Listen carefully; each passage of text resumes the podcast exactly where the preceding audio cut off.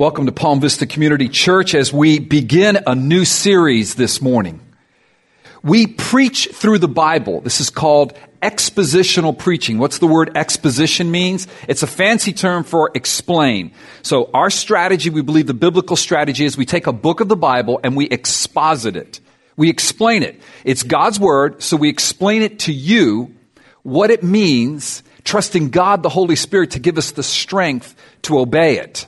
So our new expositional series is in the book of First Peter. First Peter. And really, what we're expositing, what we're explaining this morning is Jesus Christ. Because the Bible, from the very beginning to the very end, is God's story of salvation. So this morning and the next six months, we're going to be studying one specific chapter of that story of salvation. It's in 1 Peter. It's a letter that the apostle Peter wrote. And sort of the statement that summarizes this chapter of God's story of redemption is the following. The series is entitled Living as Suffering Saints for God's Promised Glory. Living as Suffering Saints for God's Promised Glory. We all suffer, don't we?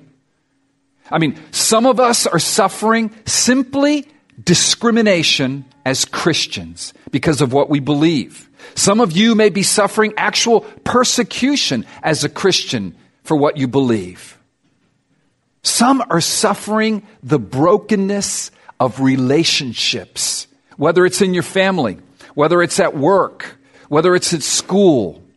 You're suffering. Or some of you are simply suffering the internal worry about your future, about your children, about your spouse, about your finances.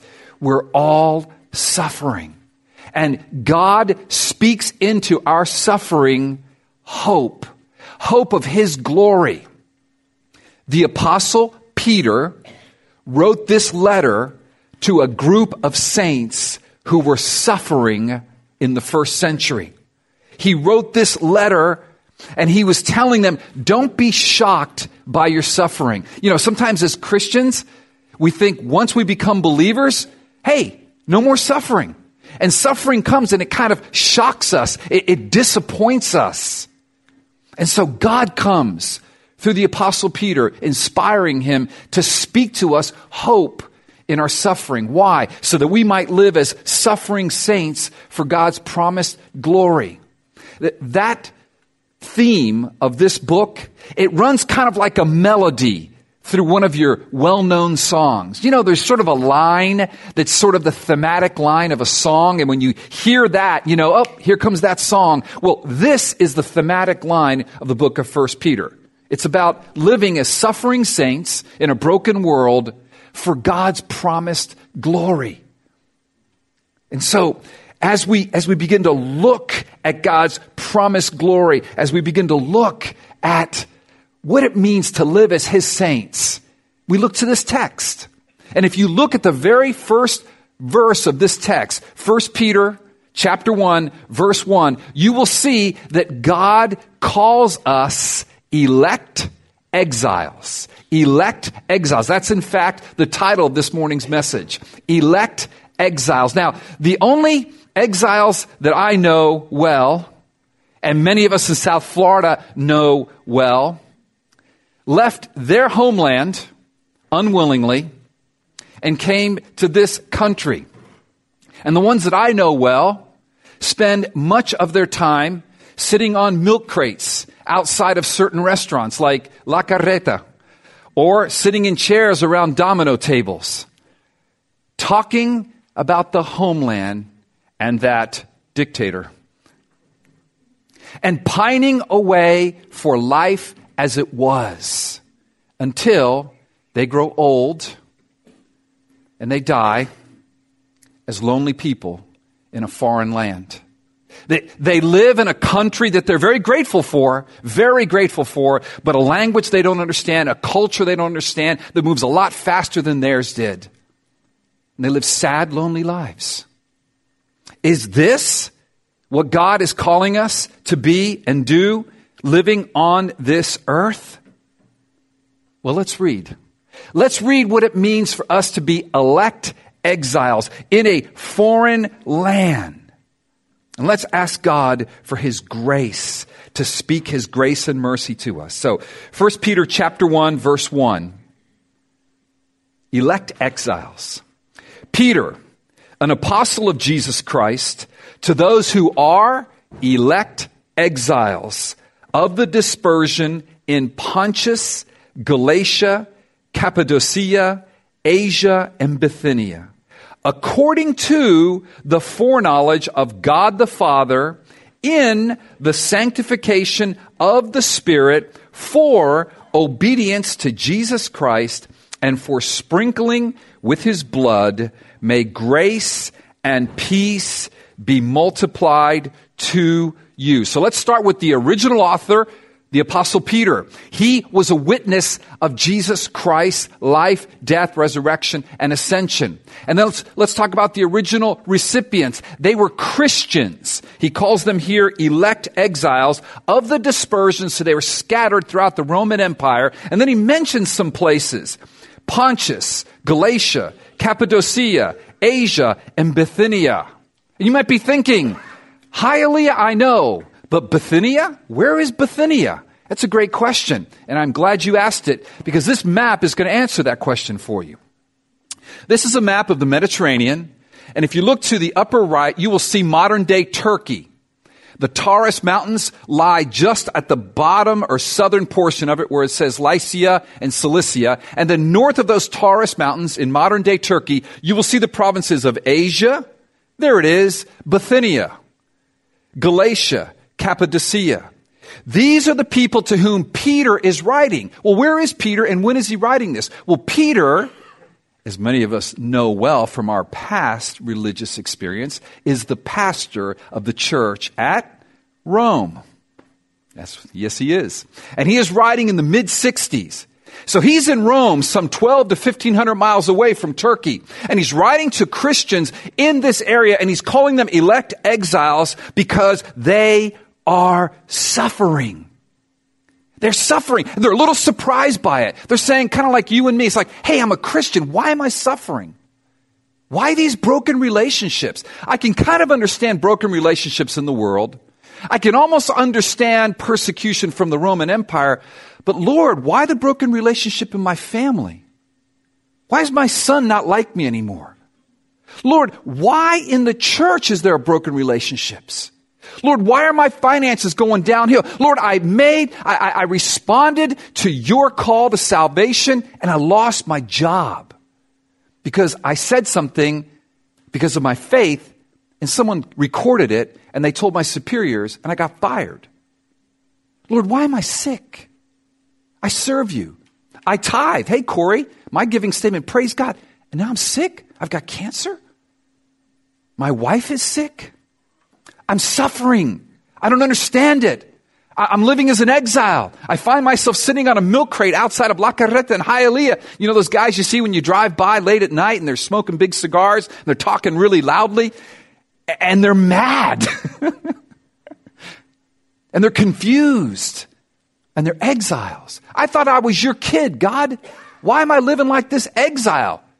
Homeless, jobless, without hope, seemingly in this world. What's going on, God? God sends Peter to write this epistle to those people, and not just to them, but to you and to me. Are you experiencing some of that right now? You know, when it hits us, it kind of shocks us, doesn't it? We start doubting who we are. We start doubting what does it mean to be a Christian? We even start doubting God. Where is He? Where is He? And so this letter comes to us, and this is what Peter says to us. Okay, remember the thematic statement? Remember that little phrase, that little tune that reminds you of that, your, the song you like so much? Well, here's what Peter says to them in this book. Suffering always precedes glory. Suffering always precedes glory. I want the glory. Don't you want the glory? I don't want the suffering. You know, it's January and we all ate way too much, right? For the holidays. And so, what do we want to do? We want to lose weight, right? Depending on your level of vanity, you want that buff body, right? Yeah, we want it, but we don't want to do the work to do it. I mean, I don't. Come on, let's be honest. Uh, going back to eat salads. I hate salad. My wife told me the other day, honey, you want me to prepare a salad? Would you like apples on it and raisins and turkey, low fat turkey? And I just said, no, I want a pizza and ribs and chips and french fries slathered in greasy cheese.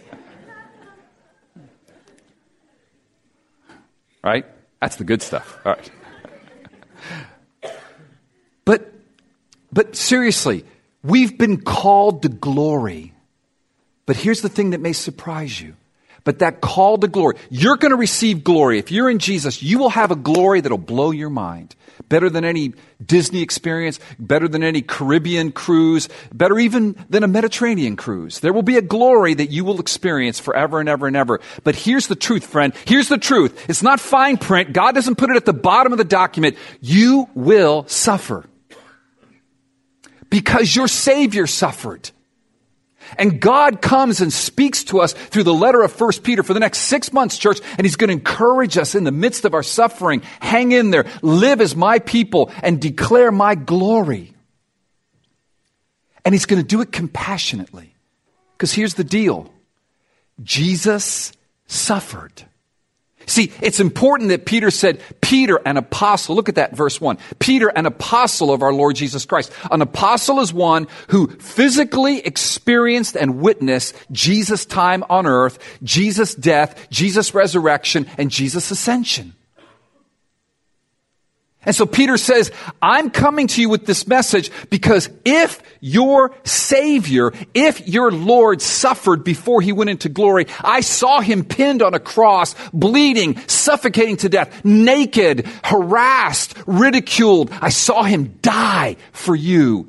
And then I saw him raised from the dead. And then I was standing there and I saw him ascend into glory. And that's our path, church. That's our path. And this, this letter is here to encourage us on that path. And God is teaching us how to live this life by His power and His Spirit with the blood of Jesus covering us. In fact, look at the end of our text this morning. Look how it ends. May grace and peace be multiplied to you. May grace and peace be multiplied to you. At the end of verse 2, you see, Peter is saying, I'm Peter the apostle, and I'm calling you to live a life for God's glory in the midst of your suffering. You are elect exiles. Let me explain to you what that means, and we're going to get to that in a moment. But grace and peace to you. Grace and peace to you out there in the neighborhoods of Bithynia. Bithynia. It's just west of Okeechobee Road. Or Cappadocia or Asia, Galatia. Doesn't matter. Hialeah, Pembroke Pines, Miami Beach, Miami Lakes, Miramar, even Miami Shores.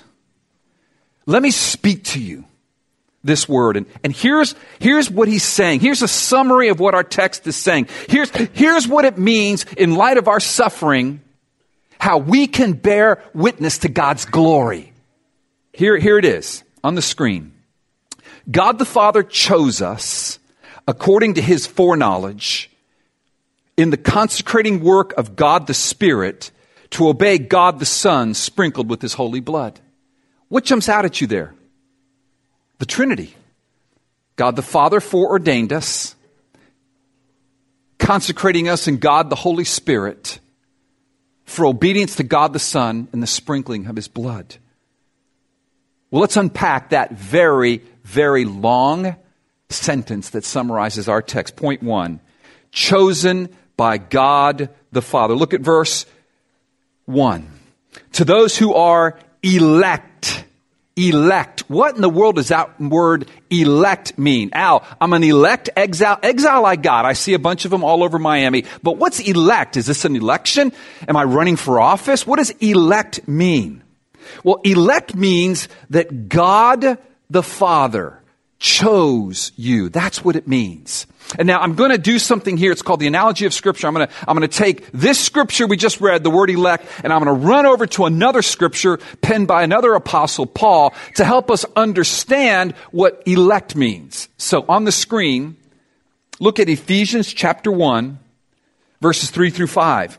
this gives us a, a better picture of what elect means. Peter probably was referring back to Paul when he's writing this. You know, Peter and Paul, uh, they, they, were the sort of representing the two major wings of the, of the Christian movement at that time. And so they came together eventually, and they came together in Rome. And Paul's imprisonment enabled that to happen because Peter was there. He was the pastor of the church in Rome, remember. And I digress way too much. So back to Ephesians chapter 1, verse 3. Listen to what Paul writes. Blessed be the God and Father of our Lord Jesus Christ, who has blessed us in Christ with every spiritual blessing in the heavenly places, even as he, ready? Chose us in him, in Christ, before the foundation of the world. Whoa, you mean I was elect before the foundation of the world? I, that's before I was born. I wasn't even running for office. Exactly. Exactly before the foundation of the world that we should be what? Holy and blameless before Him. In love, He predestined us for adoption as sons through Jesus Christ according to the purpose of His will. That's what it means to be an elect exile. God chose us. The word elect and the word exile was designed by Peter to remind his largely Gentile audience, sprinkled with some Jewish Christians, that they now were the new people of God. See, elect would have been speaking to them. Wait, wait, I thought Israel was your elect. I thought Israel were the chosen ones of God. Well, in the Old Testament, they were. But now in the New Testament, the church is the new Israel, the new elect of God. Not just Jews. There were Jews in the church in those areas, but Jews and Gentiles. You see, here's the point that God is making to all of us. It is not nationality, nor race, nor socioeconomic status that determines the people of God. It is God's choice in Christ.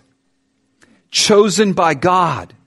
But that Ephesians passage also tells us that he chose us in love to be his sons and his daughters. So when we suffer, we suffer not as orphans in some war torn country, all alone, we suffer as sons and daughters of God. You are suffering this morning not as an orphan. You're suffering as a son or a daughter. Listen, when, when, when someone is adopted, particularly when they're adopted as a, an older child, when they come to that new country, there's a new language. Many of us have experienced this because our parents came to this country, right? You suffer. You don't know the language initially. It's a new place, new customs. But you ask any adopted child, no matter how much they're suffering in this country, would they rather be suffering as a son or a daughter in this country or as an orphan in Siberia tied to a crib with three other people using a bucket to do their business? Which one would you rather suffer? See, we suffer, yes, but we suffer as sons and daughters. He will never leave us. We're His.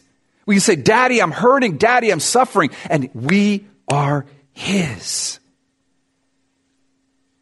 God has given us the grace as elect exiles. Elect exiles. That word exile as well would remind them of Israel. Exile, that word there, exile, and then it's modified with the word um, dispersion to those who are elect exiles of the dispersion. That word dispersion, in the Greek it's diaspora. That was the term given Israel after God sent them out in exile away from the promised land because of their sins. They were the diaspora. Well, now the church is being called elect exiles of the dispersion because unlike Israel, the church was dispersed not because of their sin, but because of their Savior. They're all over the Roman world and they're exiles in that world and they're not at home because that kingdom is not their kingdom and the language people speak of that kingdom isn't the language of heaven, not because of their sin, but because of their Savior. Because they are sons and daughters. And He's chosen them to display His glory David Helm, in his commentary on 1 Peter, says it this way on the screen. In Christ, we are God's chosen, his elect in all the earth. And yet, we are living our lives out in a complex and often confusing context. We are capable of waking up each morning in joyful praise and going to bed in dejected spirit. Our soul rises in praise and falls in sorrow on the same afternoon. Have you ever experienced one moment laughing with the joy of heaven and an hour later weeping with the heartbreak of earth? Welcome to life as an elect exile. That's what he's talking about here when he says elect exiles of the dispersion. But God comes in and he encourages us. And look how God is displayed here. It is the triune God. God the Holy Spirit is the one who does the work of adopting us in Christ Jesus. And that's point two. Consecrated by God the Holy Spirit. Look at verse two according to the foreknowledge of God the Father. So we just talked about that. Chosen by God, the foreknowledge of God the Father before the foundation of the earth. Peter is par- borrowing from Paul. He's not stealing from Paul, he's borrowing from Paul. And he's saying, foreknowledge of God the Father. He's thinking about Ephesians 1, before the foundations of the earth. This is God's plan. God chose you before the foundation of the earth. Do you believe that? And he cho- if you're a Christian and he chose you because he loved you before you ever did anything to earn it. Whew. That helps me when I'm suffering. I want you to feel that love. I want you to know that love. I want you to believe that love this morning, no matter what you're going through. And then reading on verse 2 in the sanctification of the Spirit. So you have God the Father, and now you have God the Spirit. What does it mean? What does that mean? In the sanctification of the Spirit. Well, that word sanctification comes from the Greek word hagiasmo. And the root word is hagios. I'm not talking about ice cream. Hagios. And that word hagios is the word that many New Testament passages translate as saints.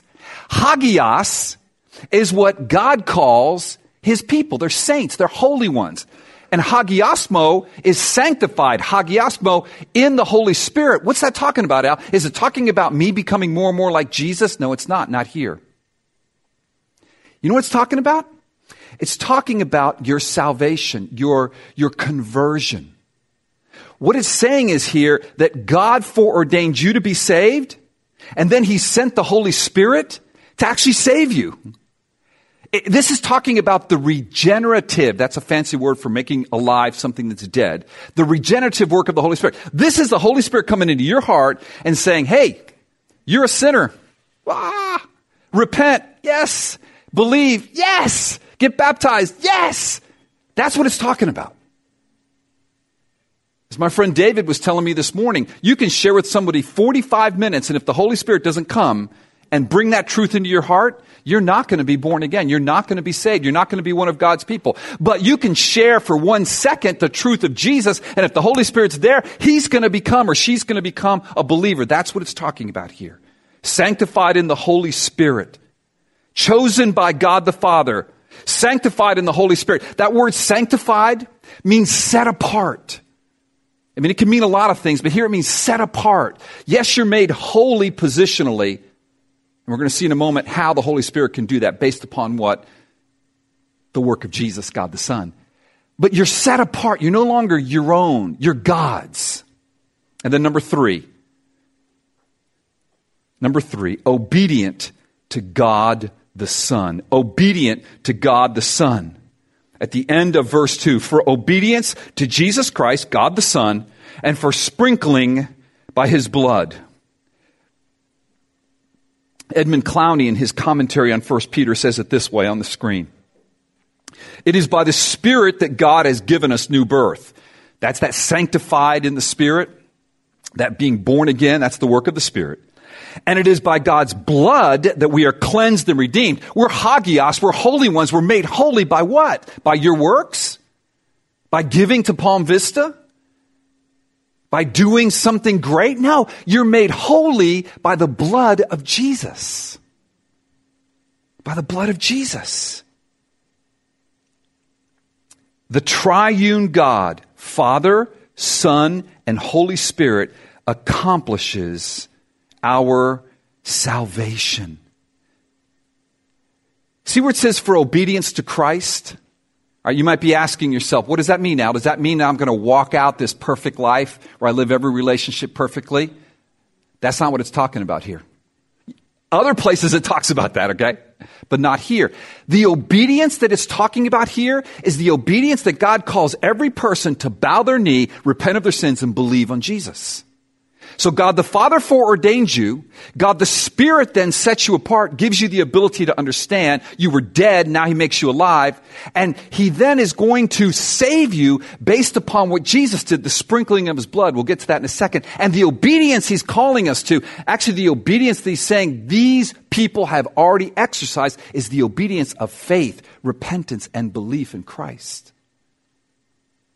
Now listen, I don't know everybody here. There are faces here I've never seen before. There are some that I wish, no, no. There are faces I've never seen before. Just kidding, guys. Come on. But seriously, I probably shouldn't have joked there, but I'm nervous, all right? But I'm going to make an appeal to you. Obey the Son. Obey the Son. God calls you to repent and believe. Obey Him. That's what this text is all about. This is a call, dear unbelieving friend, with all respect, with all love from my heart. But he's coming back one day as the judge. Obey him. Bow your knee, confess your sin, and say, Jesus, you're my Lord. Obey the Son.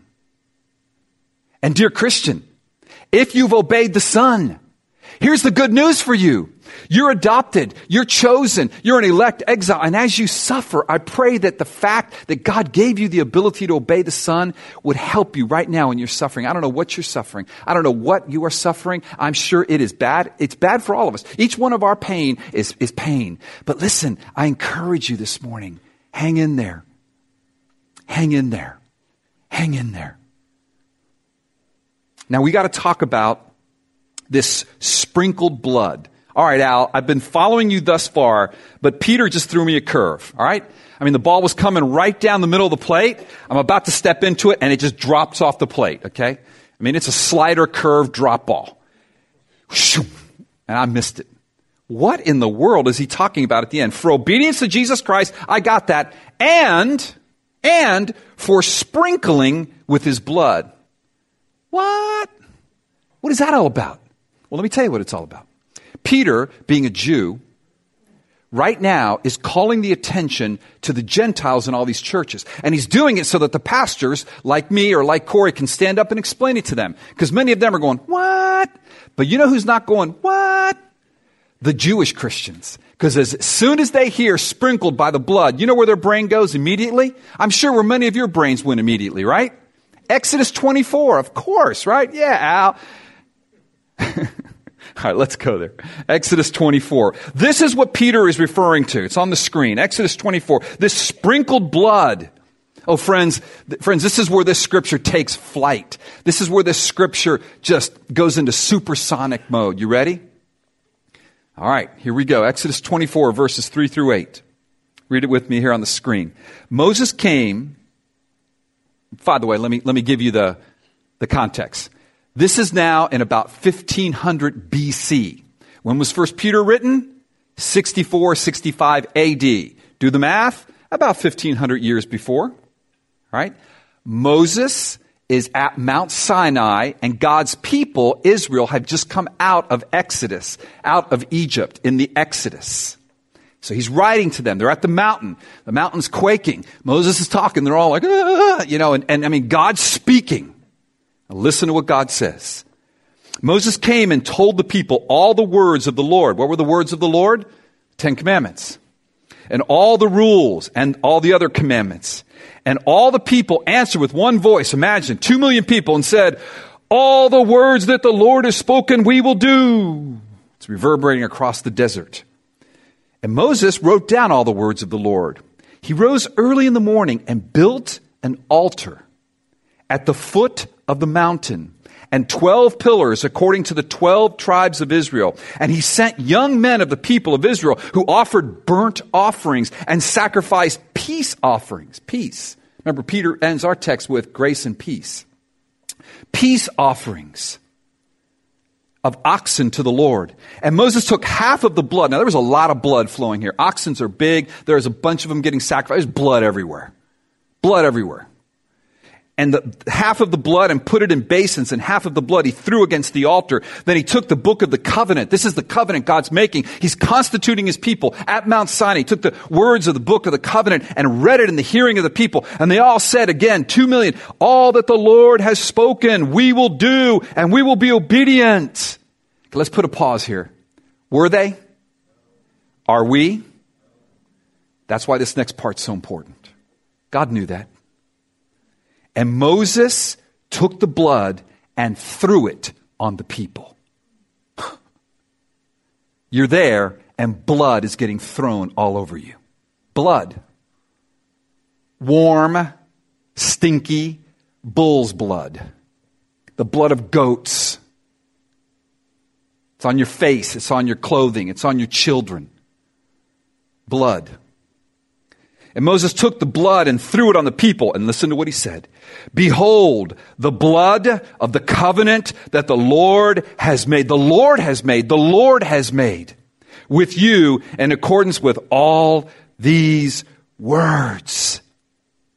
Oh, friends, that blood speaks of a better blood 1500 years before Christ, that blood was meant to remind them, or not remind them, but, but, but point to the better blood of Jesus Christ. And the blood of Christ poured out on the cross is the blood that that blood was based on. And it's that blood that makes us holy. It's that blood that forgives our sins when we don't do the words of the covenant. And oh, altars?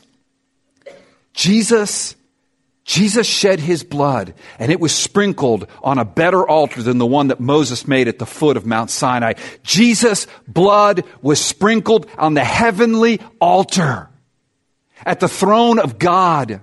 And that blood takes away your sin and your penalty and mine and those people's. And it's that blood. That's what it means to be an elect exile. And heaven is where we're going. And we're suffering here. Glory is what is ours, and we're suffering here, but we're suffering as those whose sins have been forgiven by that blood. By that blood. By that blood. How does Peter end then our text based upon the fact that we have peace with God, based upon the fact that we have our sins forgiven. Peter, I can just hear him, he's shouting this as he's writing it, and he's just writing this down, and he's saying, May grace and peace be multiplied to you. Grace, church, look at me. Grace that you might suffer well as an elect exile so that you might display the glory of God. You know where the glory of God is most clearly displayed? At the cross. And peace. Peace for your broken, contentious relationships. Peace for your worrying heart. Why? Because you have peace with the one everyone must have peace with. That's the holy God. Jesus has formed a pact of peace. The Prince of Peace is your peace with God. So peace first century Christian in Bithynia who's suffering. Peace, 21st century Christian in Miami who's suffering. The peace that passes understanding. It would guard your hearts, it would guard your minds, that you might display God's glory in the midst of your suffering and walk in peace in the midst of your turmoil. The triune God, the strength and the majesty and the glory and the comfort of the triune God comes and strengthens our very weak and troubled souls. This morning, as we study 1 Peter. Why? So that we would not fear. Do not fear, my little flock. Jesus said. I've overcome the world, and I'm coming back for you. And you will experience glory after the suffering. Let us pray. Lord, if there are some here in this room who do not know you, they have not obeyed the Son, I, am praying right now that they would bow, as it says in, in the Psalms, and they would kiss the Son. That your Spirit would sanctify them in the sense of your regenerative work, make their dead hearts, their, their deaf ears, their blind eyes, open those blind eyes, unstop those deaf ears, and give life to those dead hearts and minds, and push away the darkness, deliver them from Egypt, the world, and, and Pharaoh, the Satan of this world, and, and now bring them into your kingdom and call them as your elect exiles. And if that's you this morning, oh friend, do business with God right now. This is between you and God. Repent and believe. Lord, for those of us that are your elect exiles, that are your children, that are your sons and your daughters, but we're in a foreign land, the, the language around us is different from our language. The values around us are different from our values. It's not comfortable. We had to leave our island with swaying palm trees and a slower pace of life and we're in a foreign land. And at times we don't like it.